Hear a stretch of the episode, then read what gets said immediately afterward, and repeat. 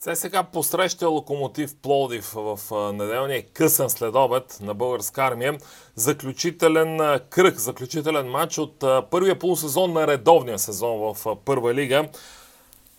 Правим тази прогноза преди двобоя на ЦСК за купата срещу Арда, но трябва да разграничим двете неща. Те не трябва да имат нищо общо в съзнанието на домакините от ЦСК, тъй като с последната грешна стъпка в Стара Загора, миналия кръг, ЦСК е длъжен да навакса точките ако иска, разбира се, да остане в играта, а поне официално обявените амбиции за сега са за оставане в играта битката за първото място.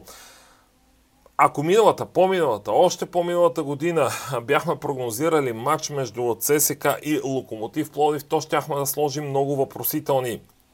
Сега също бих сложил част от тях, въпреки че м- Локомотив Плоди вече доста кръгове минаха, продължава да изпитва сериозни затруднения в първа лига. Да, усеща се някакво леко посъвземане, особено с изиграни отложен матч срещу Арда, отбора по натрупа точки, но не е това, което бе последните сезони.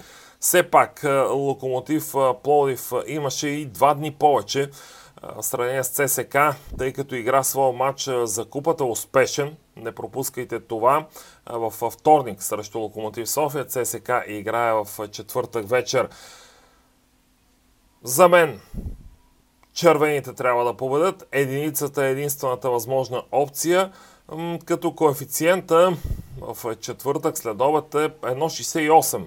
Уинбет дава 1,68 той може да бъде променен. Разбира се, в зависимост от развоя на двобоя за купата между ЦСК и Арда, но не би трябвало каквито и да е фактори да повлияят на целта на ЦСК в този матч.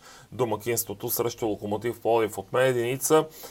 Може би сега е момента да опитате да използвате коефициента, който варира около 1,70.